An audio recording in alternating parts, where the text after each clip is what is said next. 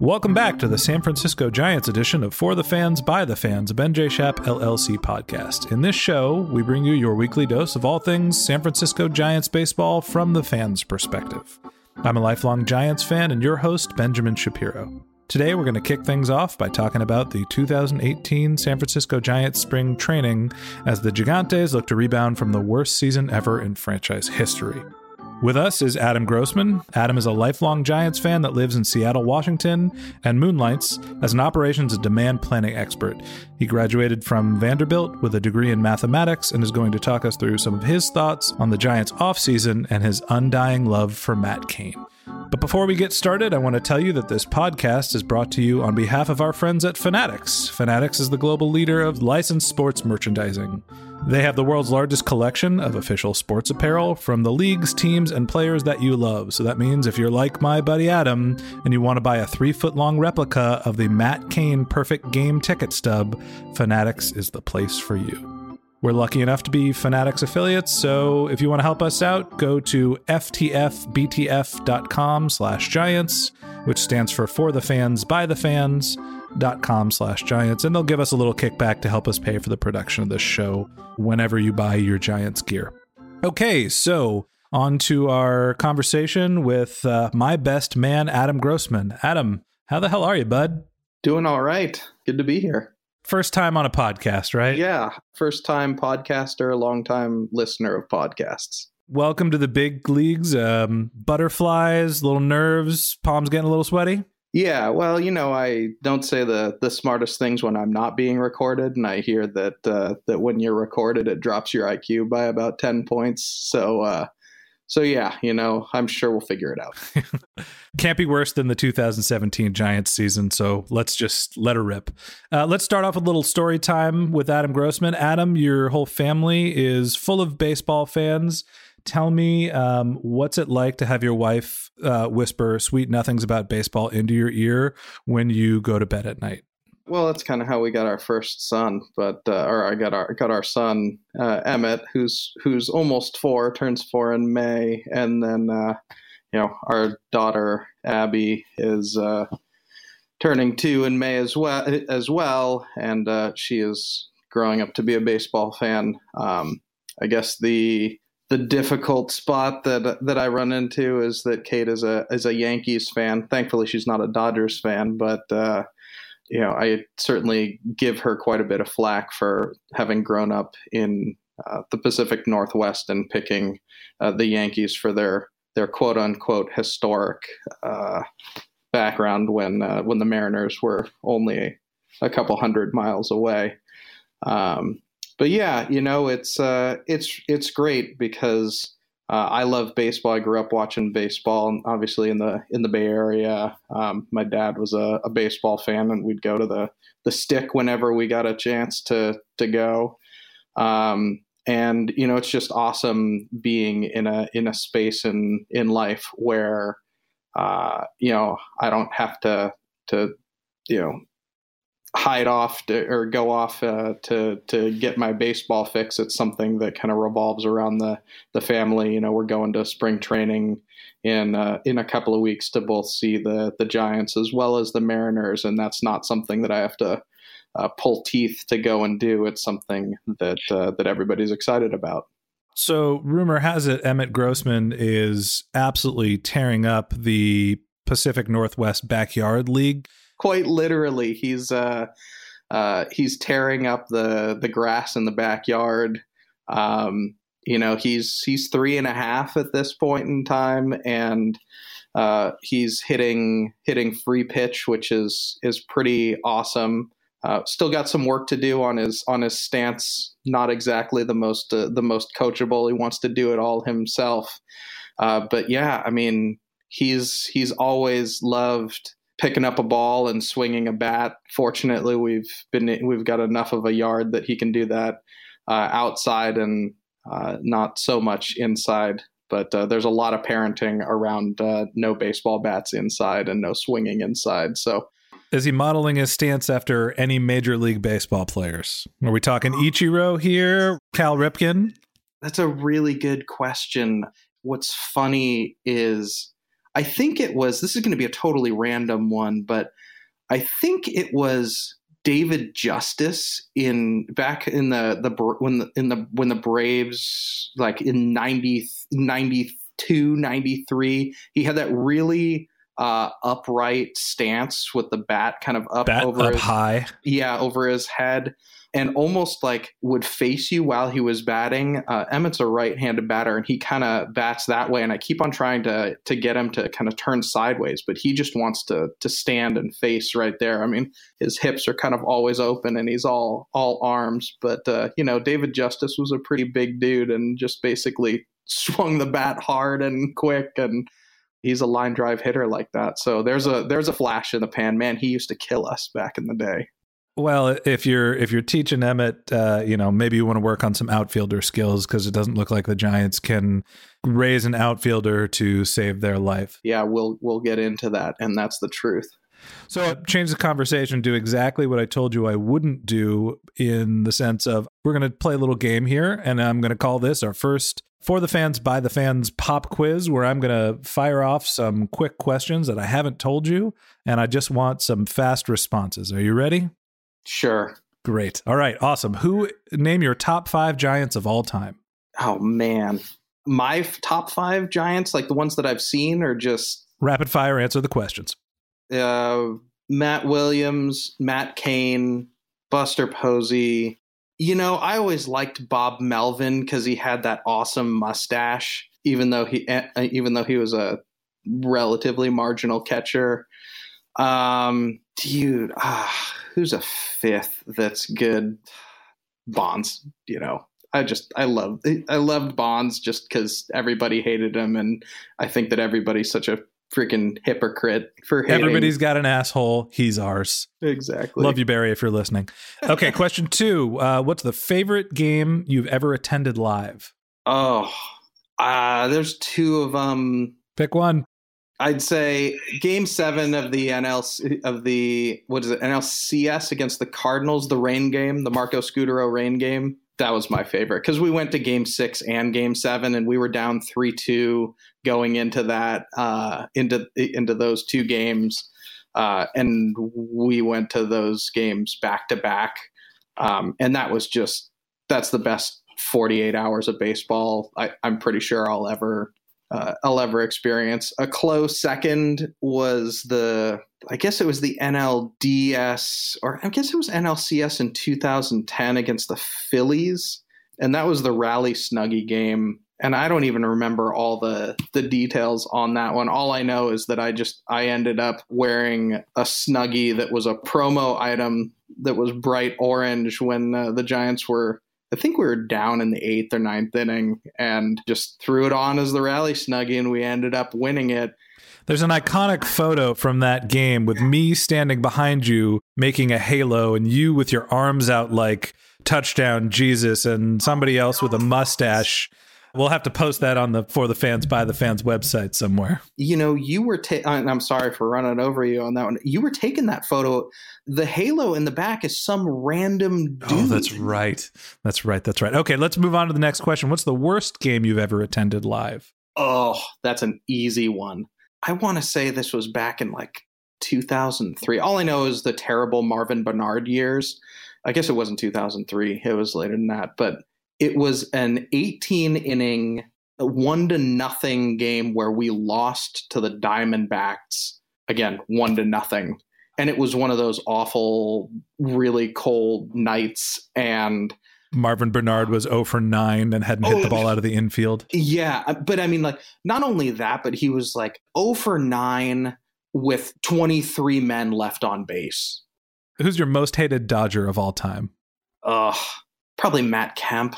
I would go Mike Piazza. Fuck that guy. Yeah, I didn't like Mike. It's the opposite of your Bob Melvin take. That mustache deserved to be in a porn, not on a baseball field. Dude, uh, did I say Bob Melvin? I meant Bob Brenly. You did say Bob Melvin. There was the two Bobs. Yeah, and they both were the catchers, and both ended up being managers. And Brenly, surprisingly, was the one that won the World Series. Yeah, and turned out to be a totally nice guy. And the funny thing was that I grew up really liking Matt Williams. And as time goes on, I'm like, man, Matt Williams, like with the Diamondbacks and everything, like he kind of seemed like a jerk, you know? Yeah, he didn't get along with a lot of people, I feel like, after his baseball careers, but he was always a little bit of a serious hard ass. And Bob Brenly was one of those guys I was like, that seems like a dude I'd want to go and have a beer a beer with. I want to hear stories from Bob Mel. I guess that's why he's in the booth, but or Bob Brenly. probably more like a beer or seven. Hey, give me three words that describe how you feel about Tim Lincecum in a Rangers jersey. Mm, That doesn't count as one. Good for him. three words that describe how you feel about Frank Gore in a Detroit jersey. Keep going, man. I would have gone with not a Dodger for Tim Lincecum, and that's a concussion for Frank Gore. Yeah, Uh, but that what do you would have think- been Frank Gore in uh, Colts uniform, and probably the last four years that he was in a Niner uniform. Fair. Uh, what do you think Pablo Sandoval's current weight is? Up. Uh, who's the Giants' fifth starter at the beginning of the year? Ty Blach. Who's the Giants' fifth starter at the end of the year? Some retread from another team that they picked up at the trade deadline. Jeez, I don't So that means that you think that they're competitive and adding pieces. No, I think they're getting a guy who's a salary cap dump from another team. I don't know, like somebody like a CJ Wilson. I don't even know if he's in the league anymore. But you know what? Tim Lincecum? not a chance. not a chance in hell. Sure. Uh, yeah. Uh, okay. Total wins for the Giants, including the 2018 playoffs. 82. How many of those are playoff wins? Zero. Zero. All right. Congratulations. You've passed your first pop quiz. Thanks. That wasn't so bad. I think I'd give myself like a C plus on that. Yeah. Like, you know, 72, Phil. You mixed up Brenly and Melvin and, you know, A lot. Yeah, over a few questions, but you made up some ground on Pablo Sandoval's current weight. So well done. All right, let's talk about 2017 and what happened. You're the reason why I invited you to be on this podcast is A, I like talking to you, and B, you're my mathy friend. So by the numbers, or what's your view of, of what happened in 2017? Well, to put a pretty brief and fine point on it, not a lot good happened in the 2017 season. Um, I think we all know that.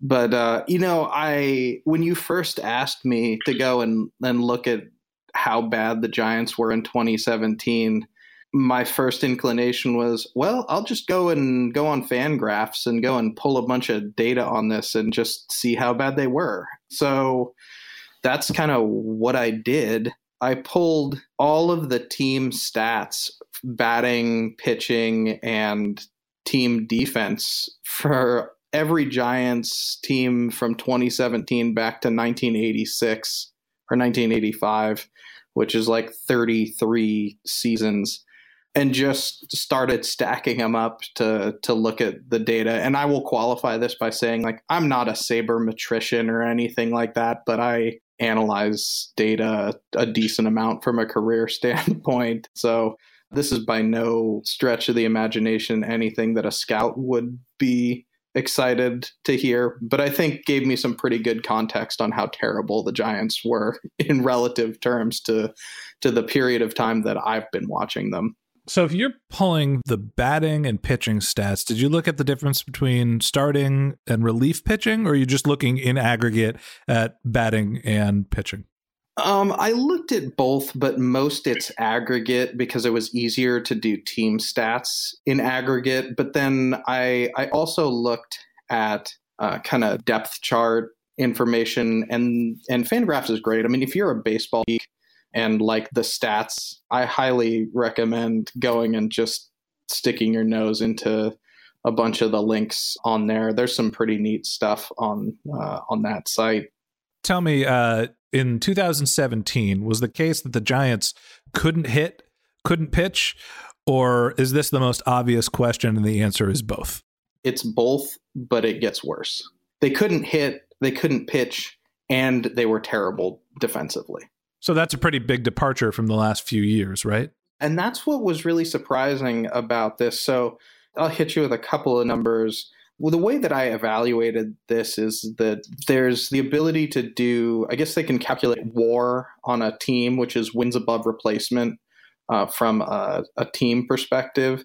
Uh, and for those who are not familiar with war, it's an incredibly complex calculation done by a bunch of super nerd, like PhD mathematicians that tells you basically like the value of a player in games won above an average player.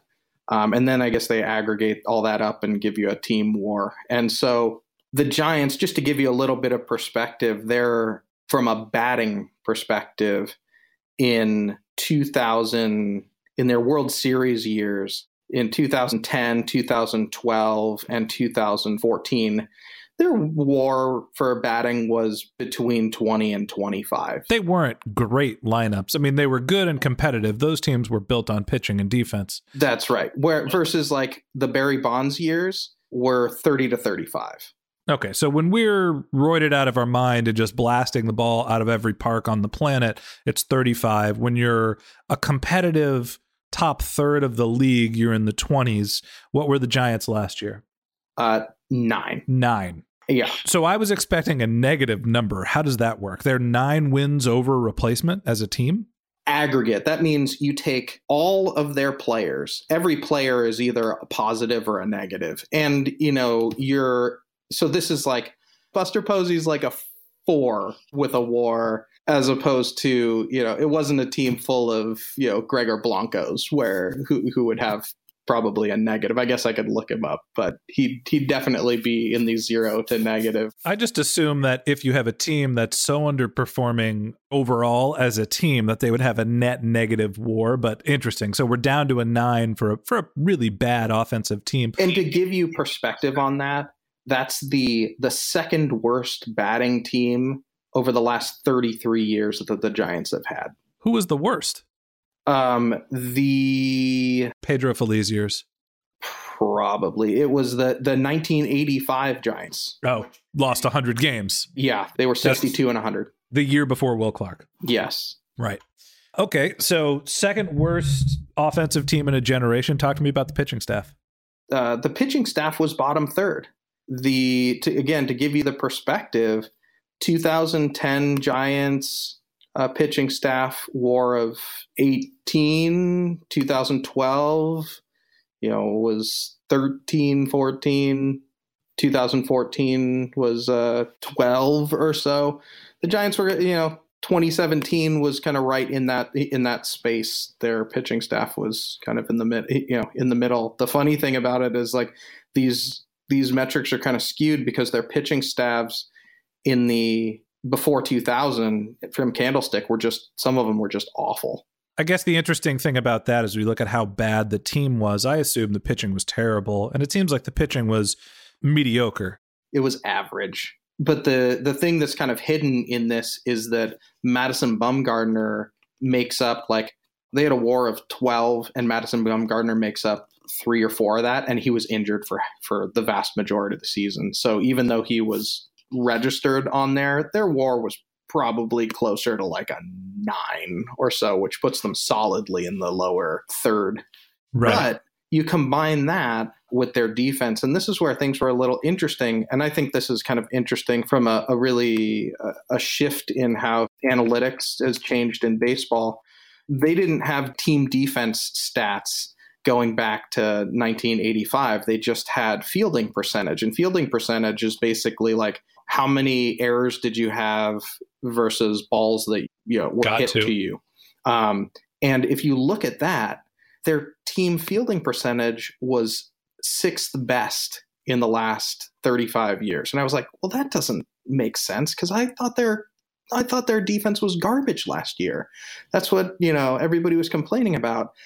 And so I ended up pulling back to 2002 where they had team where they've had team defense stats mm-hmm. and their team defense ranking was 14th out of 16 and this is like this includes stats like uzar uzr which is like ultimate zone radius, which basically set, ha, takes like the the average distance that a player goes, and sh- you know, should they have gotten to that? Could they have gotten to that ball? Yeah, I'm going to take a stab at my attempt at describing why that happens. Is you had Hunter Pence. Denard Span, and I don't even know the hell who in the outfield. Hunter Pence was injured for the vast majority of the year with a hamstring issue, didn't cover a lot of ground. Denard Span doesn't cover a ton of ground anymore and can't throw the ball to save his life. And you had a minor leaguer in the third outfield spot. And you also ended up with Pablo Sandoval at third. You had Nunez playing in the outfield a fair amount. Belt was injured a bunch. Panik had a, the concussion for a little while. Like their defense got shifted around so much that you weren't covering any ground in the outfield and you had replacement players in the infield throughout a fair amount of the year. I think that's an underrated part of last year is everybody was injured at some point. Posey got hurt. Bumgarner was clearly out for a long time. You lost your closer or he was playing injured. There was just that's the underrated thing. The reason why I have some hope for this year is everything that could have gone wrong last year went wrong to a level that we never could have expected. Like Madison Bumgarner getting injured the way he did was just just typifies the whole year. Yeah. That was exactly the conclusion that I came to as well, which was hey, they were old and they were injured. And when you're old and injured, you don't get to a whole lot, you don't even get a chance at a lot of balls that they had chances at before. And so even though they weren't making a bunch of errors, they're letting a bunch of balls drop for singles and go into the gap that would have gotten picked up before. And that shows in the team defense numbers compared to the World Series years, you know, 2010, their team defense rating was a was a 56 versus and their team defense in 2015 and 16 were, you know, 30 and 50 and in 2017 they were a 1.6. They were terrible. And when you combine all those things together, you know, with the ball being hit all over the yard and not being able to score runs, with a yard, 68 wins, with a yard that is big and it plays really well into a team that has good defense. Um, you know, you're not you're hitting terribly. You have a below average pitching staff that is backed up by a defense that is awful uh, in a park that plays big. That's how you get to 98 losses. So uh, you sound very optimistic about this 2018 season then. Well, I mean, we're going to be a lot better than 98 losses. Hard to be much worse. Uh, tell me how you feel about the offseason moves. What do you think of the strategy? I think when you and I first talked about the Longoria and the McCutchen moves, I I texted you back as meh, and I still kind of feel that way about them. They're meh, but after going through this exercise of looking at their team, those two players basically they were huge positions of need and I think they picked up quite a few wins. It basically transformed them from a really terrible team to a team that can that can be 500 and sell tickets.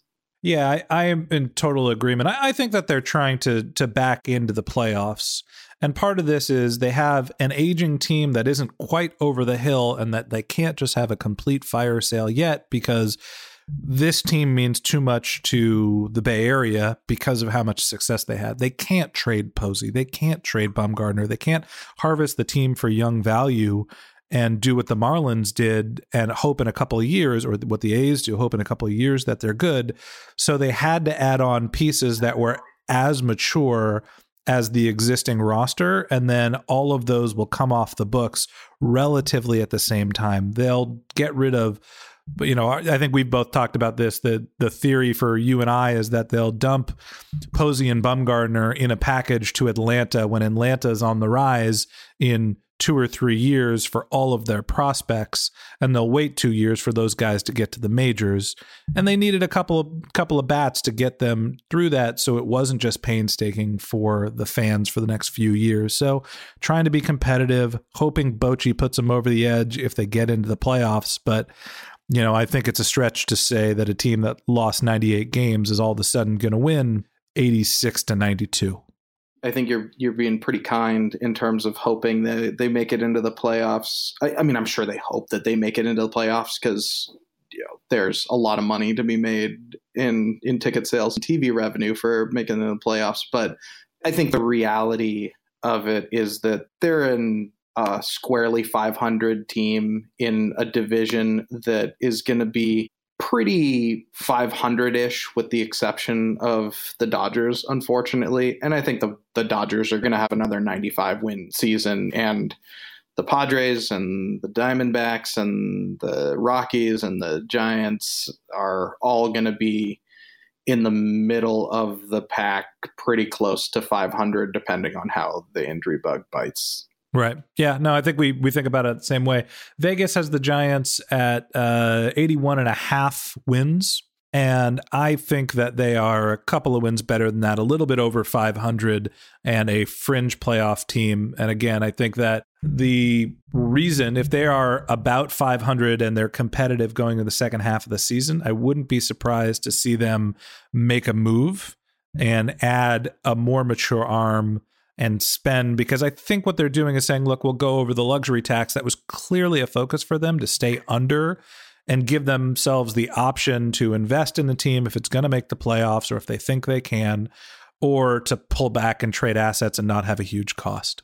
Yeah, I guess, and this is a question for you. And I hear you on that. I don't know why they would be buyers when they're so talent depleted in their farm system I think that their goal has to be hey, you put a 500, 500, you know, plus 85 win on the field for the next, like you said, two or three years, and you trade you, your strategic sellers at the deadlines when you have the opportunity to rebuild your farm system uh, for the next run after the Posey and Bumgarner contracts are up.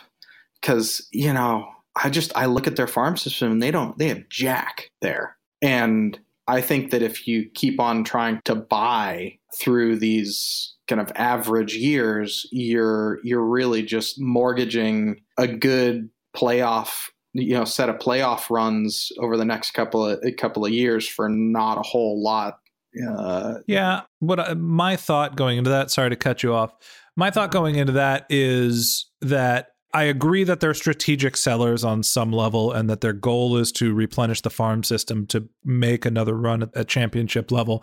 I think that where they would invest is taking on budget and short term rentals to try to make it into the playoffs. It's basically will I spend the money that goes into being over the luxury tax and the money that goes into the third starter so you can bump Samardzija and somebody else, you know, into the bullpen to make the playoffs? Can I get five wins at the end of the season by having a one year starter that's going to give me two wins and I'm buying that person as opposed to giving up assets, buying somebody expensive? You know, that might be a stretch. I, I think that it's a cost benefit analysis between what's it worth to make the playoffs and how much does that one piece that you need if you're I think they're a starting pitcher short from being more competitive. You know, if that guy comes up, you mentioned CJ Wilson earlier. Say CJ Wilson a couple years ago, uh, where you have a lefty that can come in and be your third starter, what they hoped Matt Moore would be. If that guy comes up and he's on a two year contract that they're just buying for cash, I wouldn't be surprised if they did it to make the playoffs. It just depends how the team performs in the beginning of the year. I think the only way that happens is if Tyler Beede you know, if he ends up doing well or Duggar ends up being somebody that provides them a little bit more support than they're expecting. So I could see them doing that next year or the year after, but I think this year they're really in a bridge year, and that's why they picked up, you know, I, I think it was a great move for them to pick up McCutchen because that guy's going to put butts in seats. And these next two or three years are as much about how do you how do you market to a fan base to continue to sell 30,000 seats 30 to 40,000 seats and keep the you know the revenue coming in and I think you know it's a great ballpark and it's a great event to go to it's a fun thing to go and do and there's a there's enough fans in the in the area that you can get people to come out for the Tuesday four six packs or what have you. But I think it's a tough situation to make a good run of the playoffs, at least this year. So you're uh, you're going down to spring training. It's the beginning of the season. You don't think the team is going to be. You'll think they'll be competitive, but not at a playoff level. What are you looking for when you go down to spring training? Oh, dude. I mean, spring training's just about having fun and getting to experience baseball again. It's it's always a long winter and you know, especially up in Seattle where having a little bit of having a little bit of sun in in March is very welcome and especially now at this this stage having uh, young kids who are excited about baseball. You know, spring training is a much smaller environment, and there's a chance they get to meet some of the players and and see them up close. And you know, that's kind of the essence of baseball for me. I mean, obviously, I love the Giants, but I'm as much a, an Americana kind of guy, and you know, baseball is a representation for life and a a great place to spend quality time with the family. And spring training's a bit of a throwback to that. You know, it's hard to go and take a family to a ball game for ten bucks a seat or fifteen bucks a a seat and 25 these days. Yeah, I mean, well, spring training is getting to that point as well, at least with the with the Giants but when Kate and I first started going to to spring training back in 2010, you know, it was it was seven, eight bucks a ticket. It was like it's minor league baseball, and I never really had an appreciation for minor league baseball uh, until I met Kate. She grew up in Eugene, and she's a Yankees fan from a major league team. But her real team that she grew up was single A short season Emerald M's at Civic Stadium and I always kind of thought that was like, oh, you know, why would you watch minor league baseball when you could watch a major league team? But uh, but minor league baseball is awesome, man. Like you get super close to the uh, to the game, and anything can happen because you know the the kids that are down there, some are good and some are not, not as good, and you can fall on a 12 run inning pretty uh, pretty easily. Um, and it's just a smaller, more intimate atmosphere. So I'm a big fan of spring training and minor league baseball, especially with young kids. Well, I hope you have a great time while you're down there. Let's uh, let's hop back on the pod when you come back, and I want to hear what you think of the team, seeing him in person. And if you run into Will Clark, tell him I love him. Will do. it's good to good to be on, man. All right, man. Okay, that's a wrap for today's show. Uh, our plans to do this every week, so if you want more Giants baseball in your podcast feed, click that subscribe button. Also, we're just getting started, so uh, we'd love for you to rate this podcast in the Apple iTunes store, and feel free to send us any questions that you may may have. Uh, if you're interested in being on the podcast, also, you know this is a podcast for the fans by the fans, so you can visit us at forthefansbythefans.com. Thanks again to our friends at Fanatics. Uh, if you're going to buy your Giants gear, head to ftfbtf.com slash giants, and Fanatics will kick us a couple of bucks uh, to help us produce the show. Until next time, swing and miss, and that's it.